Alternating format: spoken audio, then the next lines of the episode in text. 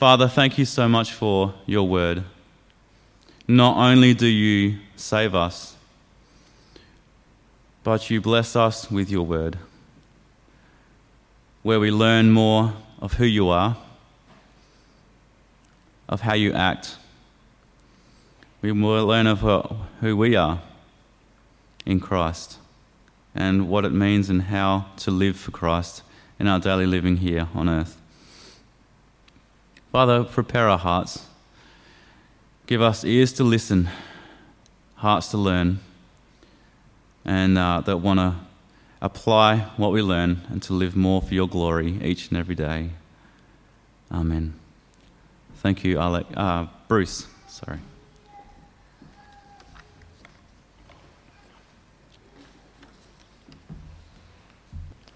So, reading from 1 Timothy chapter 1, verses 1 to 2 to start.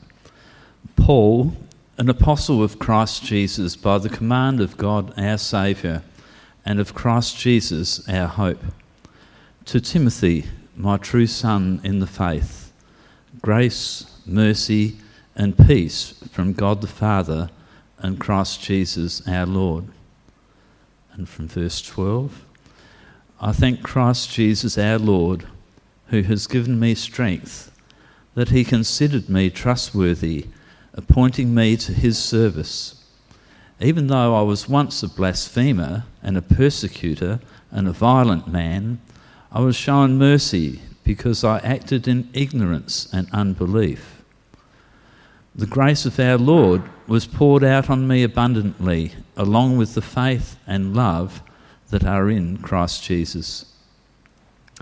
Here is a trustworthy saying that deserves full acceptance. Christ Jesus came into the world to save sinners, of whom I am the worst. But for that very reason, I was shown mercy, so that in me, the worst of sinners, Christ Jesus might display his immense patience as an example for those who would believe in him and receive eternal life. Now to the King eternal, immortal, invisible, the only God, be honour and glory forever and ever.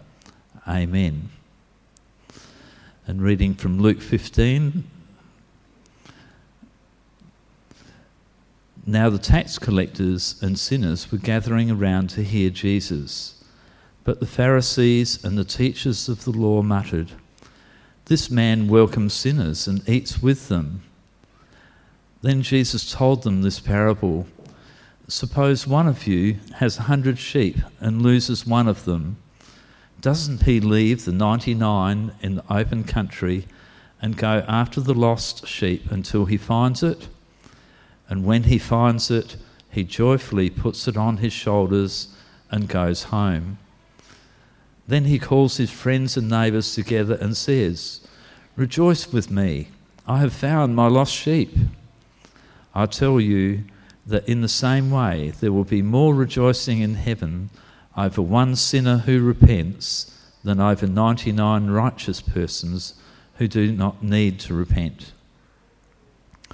Or suppose a woman has 10 silver coins and loses one. Doesn't she light a lamp, sweep the house, and search carefully until she finds it? And when she finds it, she calls her friends and neighbours together and says, Rejoice with me, I have found my lost coin. In the same way, I tell you, there is rejoicing in the presence of the angels of God over one sinner who repents. There are some old sayings which are memorable, and three that come to my mind are these uh, Make hay while the sun shines a stitch in time saves nine. And the uh, look after the pennies, and the pounds will look after themselves. well, that certainly dates me, doesn't it? Now, in today's reading from Paul's letter to Timothy, we hear of another memorable saying. And in this case, Paul says, It is sure and worthy of full acceptance. Or, as another translation puts it, a trustworthy saying that deserves full acceptance. Or, as J.B. Phillips has it this statement is completely reliable and should be universally accepted. Wow, what a saying! What is it? That Christ Jesus came into the world to save sinners. What a wonderful saying. What a precious truth. This morning we'll think about this saying, but first uh, let's notice some of the context. Paul, an apostle of Jesus, wrote a letter to a young man, Timothy, and in his letter he quotes this Christian saying. So, who was Timothy and why did Paul write to him? The name Timothy was made up of two words Tim, honour, and Theos, God. The name Timothy meant one who honours God. Timothy was born in Lystra, a Roman outpost in Turkey. His father was a Greek, his mother Eunice was a Jew who had become a Christian believer. He was also blessed with a Christian grandmother, Lois.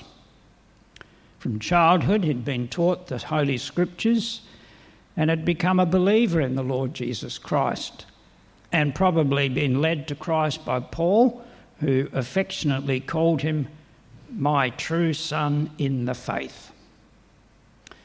Well, when he was a young man, probably in his mid 30s, uh, God gave Timothy pastoral oversight of some churches. Paul wrote a couple of letters to Timothy to give him encouragement and direction in his ministry. And in his first letter, Paul told Timothy not to let people look down on him because he was young, but to set the believers an example in his speech and conduct in his love and faith and purity, and to devote himself to the public reading of Scripture, to preaching and to teaching until Paul could come to him. He told Timothy to fight the good fight of the faith and to guard what had been entrusted to him. And in this first letter, Paul includes a bit of his own personal story to encourage Timothy in his ministry. Paul quotes the saying in this letter, he quotes the saying that is sure and worthy of full acceptance, namely, that Christ Jesus came into the world to save sinners. Let's now come back to the very beginning of that reading, that letter.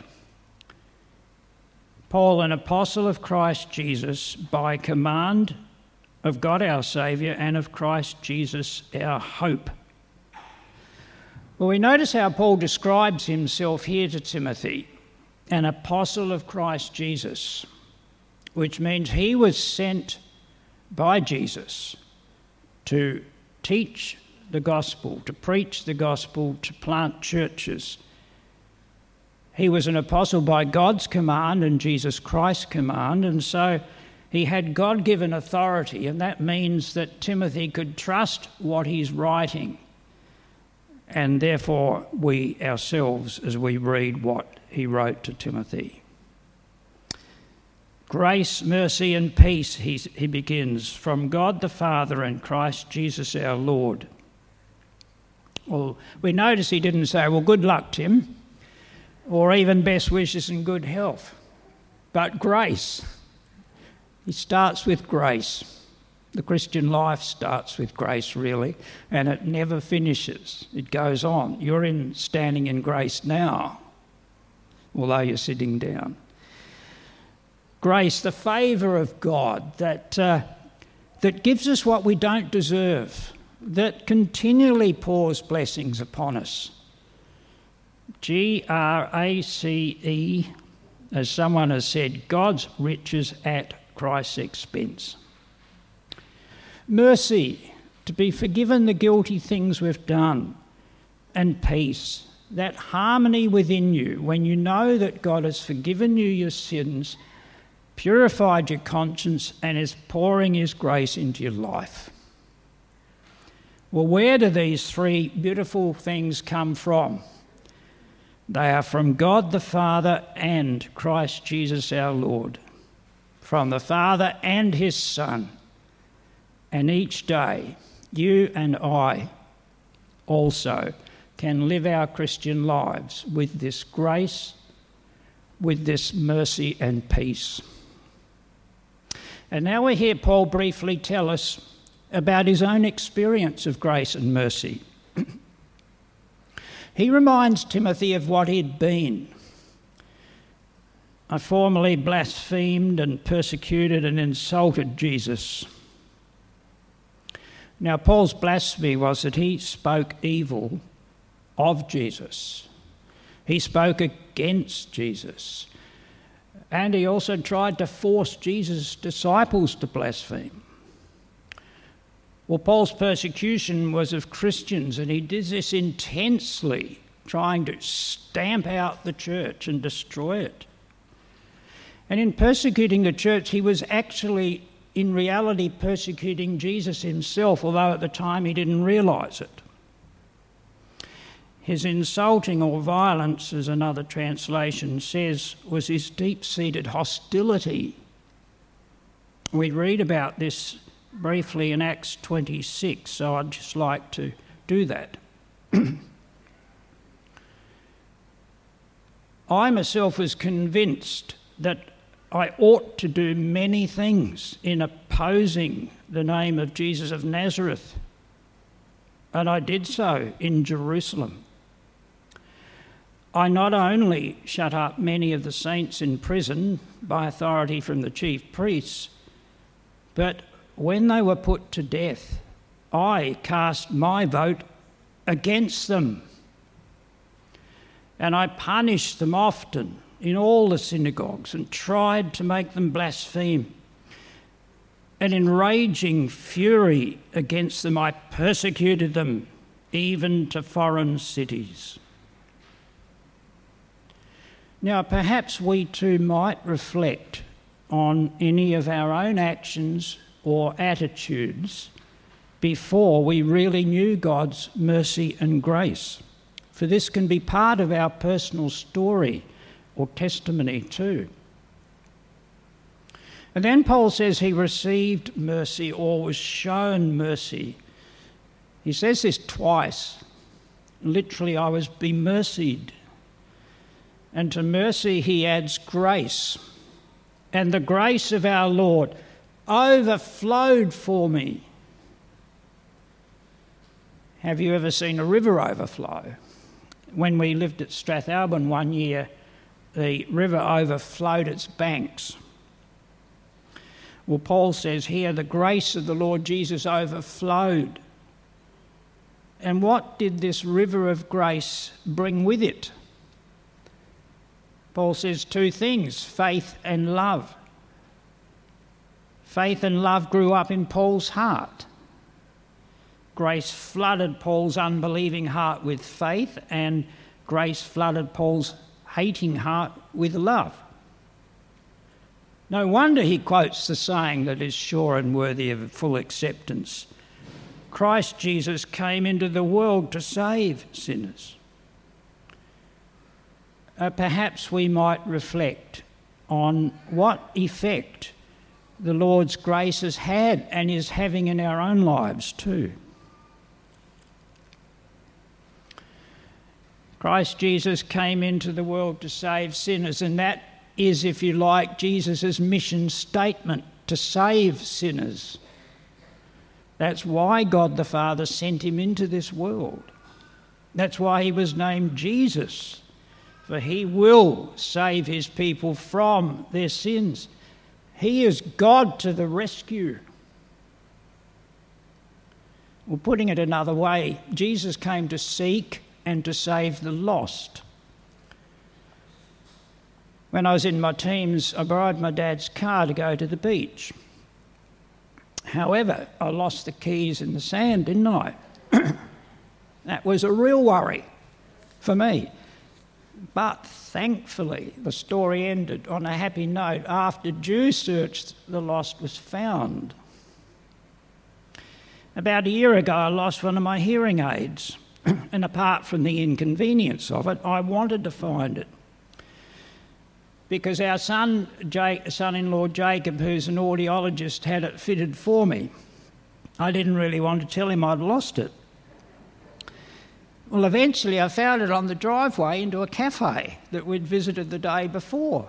And it did look as if someone had driven over it, but it was still intact.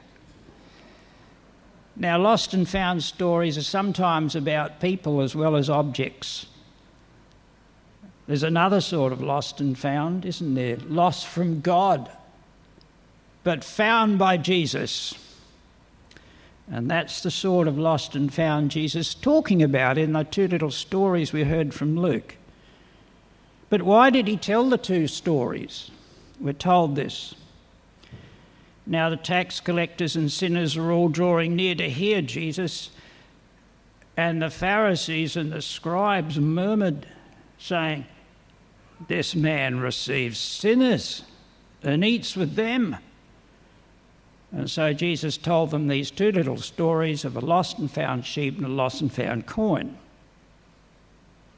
You know, I think one of the great compliments that was ever paid to Jesus was when he was called the friend of sinners. It was a sort of label he had. Well, he came to bring the lost back to God.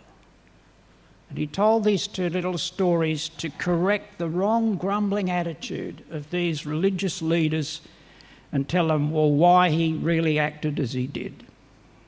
And he reminded them of things they already knew. They knew that if a shepherd lost a sheep, then, if he was a good shepherd, he'd go out and look for it until he found it. No wonder Jesus is called the Good Shepherd. And if a lady lost a coin, well, She'd searched diligently in a house till she found it. Jesus came to seek and to save the lost, and one lost person is important and precious to him. That's why he spent time with these tax collectors and sinners of his day. He also reminded them, didn't he, of how when a lost sheep or coin was found, the joy was shared. And he said, There's joy in heaven when one person repents. Think of that. It brings joy to God and those in heaven. You might rem- remember the old nursery rhyme that says, Leave them alone and they'll come home wagging their tails behind them. But he didn't leave us alone, did he? We're here because he didn't leave us alone. He came looking for us in his Son to bring us safely home. And we've heard Steve's lovely words this morning about our brother Jim. Jesus came to seek and save him, and Jim told me a story how he went to a Billy Graham crusade. It was the last night of the crusade, he responded to the invitation of Billy Graham. He became a repentant believer in Jesus. And finally, Jesus brought him safely home. Each of us, we're not Billy Graham, but each of us can be a person through whom Jesus today seeks to save the lost. There may be one person that Jesus will use you to reach this year. Be open to that possibility and the guidance of the Holy Spirit. Well, we come back to Paul's quote the saying is sure and worthy of full acceptance that Christ Jesus came into the world to save sinners. But then he adds these words And I'm the foremost of sinners. But I receive mercy for this reason that in me, as the foremost, Jesus Christ might display his perfect patience for an example to those who were to believe in him for eternal life. Apparently, there was a TV commercial showing a car in which a jeweller in the back seat uh, made a precise cut in a diamond as the car was being driven along a rough road what was to be our reaction to the commercial. We were supposed to think, since I'll never need to cut a diamond in my car, this car will be more than sufficient. And in the same way, uh, Paul in this passage is an advertisement for the mercy of the Lord. When Paul says he's the worst of sinners, we're supposed to think, I'm not as sinful as he was, so the mercy of the Lord will be more than sufficient for me. We might reflect, brothers and sisters, on how the Lord has been merciful to us as well and patient with us. That can be part of our testimony. It may give someone else hope. Now, no doubt Paul's personal experience of Christ's mercy and his grace and perfect patience underlay Paul's enthusiasm to commend Jesus to others. And it can be the same for ourselves as it was for John Newton, who wrote Amazing Grace. How sweet the sound that saved a wretch like me. I once was lost, but now am found, was blind, but now I see. Now, why is it that it is Jesus Christ who saves sinners? In short, because Christ has died, Christ is risen, and Christ will come again. Christ has died. Well, in this same first letter to Timothy, we hear these words God our Saviour desires all men to be saved and to come to the knowledge of the truth, for there is one God and there is one mediator between God and men, the man Christ Jesus, who gave himself as a ransom for all. A mediator is an intermediary, the person in the middle, a go between, who effects a reconciliation between two estranged parties. and between God and the human race, Christ Jesus is the only mediator, the only go between. Now, a mediator must be able to represent both parties equally, and in this case, God's side and man's side. And only Christ Jesus can do that, for he is the divine Son of God who became human. He gave himself as a ransom for all. He gave himself means he willingly, lovingly offered, sacrificed himself on that cross as a ransom for all. In another of his letters, Paul spoke of the Son of God who loved me and gave himself for me. A ransom was the price paid for the release of slaves or captives. In our day, hijackers might hold people to ransom. And the word ransom implies that we were in bondage to sin and judgment, unable to save ourselves, and that the price paid for our deliverance was the death of Christ in our place. And as a result, the repentant believer receives full forgiveness, cleansing, and the free gift of right standing with God, and so personally experiences the love of God. Christ is risen. In Romans, we read, Jesus our Lord was handed over to die because of our sins, and he was raised to life to make us right with God. Not only so, but in Hebrews we are told, because Jesus lives forever, his priesthood lasts forever. Consequently, he is able for all time to save those who draw near to God through him, since he always lives to make intercession for them.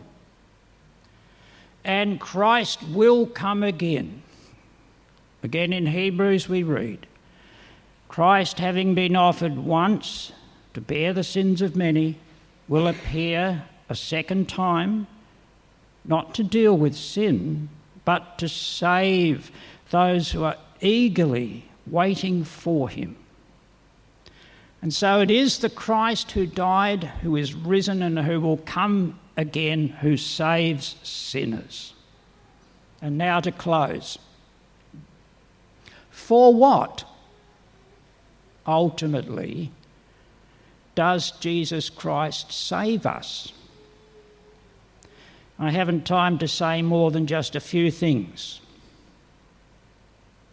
In one of his parables, Jesus talked in terms of Come, O blessed of my Father, inherit the kingdom prepared for you from the foundation of the world. In another parable, Jesus said, The bridegroom came, and those who were ready went in with him to the marriage feast. Peter, in his letter, says, according to his promise, we wait for new heavens and a new earth in which righteousness dwells. And in this new heaven and earth, the saved shall have communion with God, comfort by God, and the character of Christ Himself. Communion with God.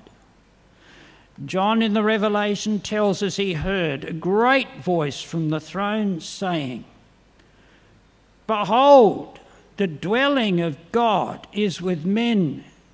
He will dwell with them, and they shall be his people, and God himself will be with them. God is love, so it's going to be all about love. We will be comforted by God.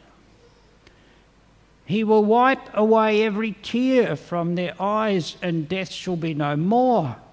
Neither shall there be mourning, nor crying, nor pain any more. And so, sin, sickness, suffering, sorrow, and Satan will not be there to trouble us and the saved will have the character of Christ. John, in his letter, tells us we know that when Christ appears, we shall be like him, for we shall see him as he is. Like him. We're saved for that. The throne of God and the Lamb shall be in it, and his servants shall worship him, and they shall see his face, and his name shall be on their foreheads, and they shall reign for ever and ever.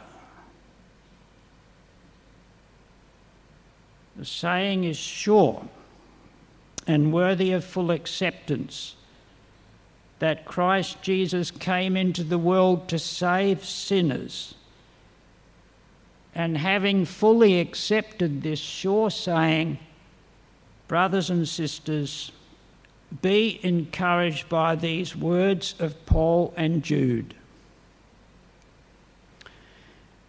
Our Lord Jesus Christ will sustain you to the end, guiltless, in the day of our Lord Jesus Christ. God is faithful by whom you were called into the fellowship of his Son, Jesus Christ our Lord. Now, to him who is able to keep you from falling and to present you faultless before the presence of his glory with rejoicing, to the only God, our Saviour, through Jesus Christ our Lord, be glory, majesty, dominion and authority before all time and now and forever. Amen. Let us pray.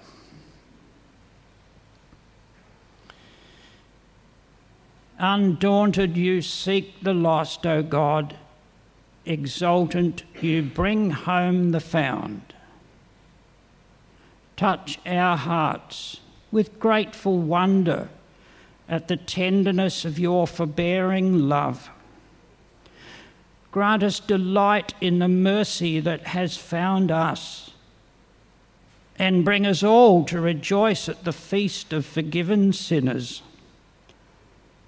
We ask this through our Lord Jesus Christ, your Son, who lives and reigns with you in the unity of the Holy Spirit, one God, for ever and ever.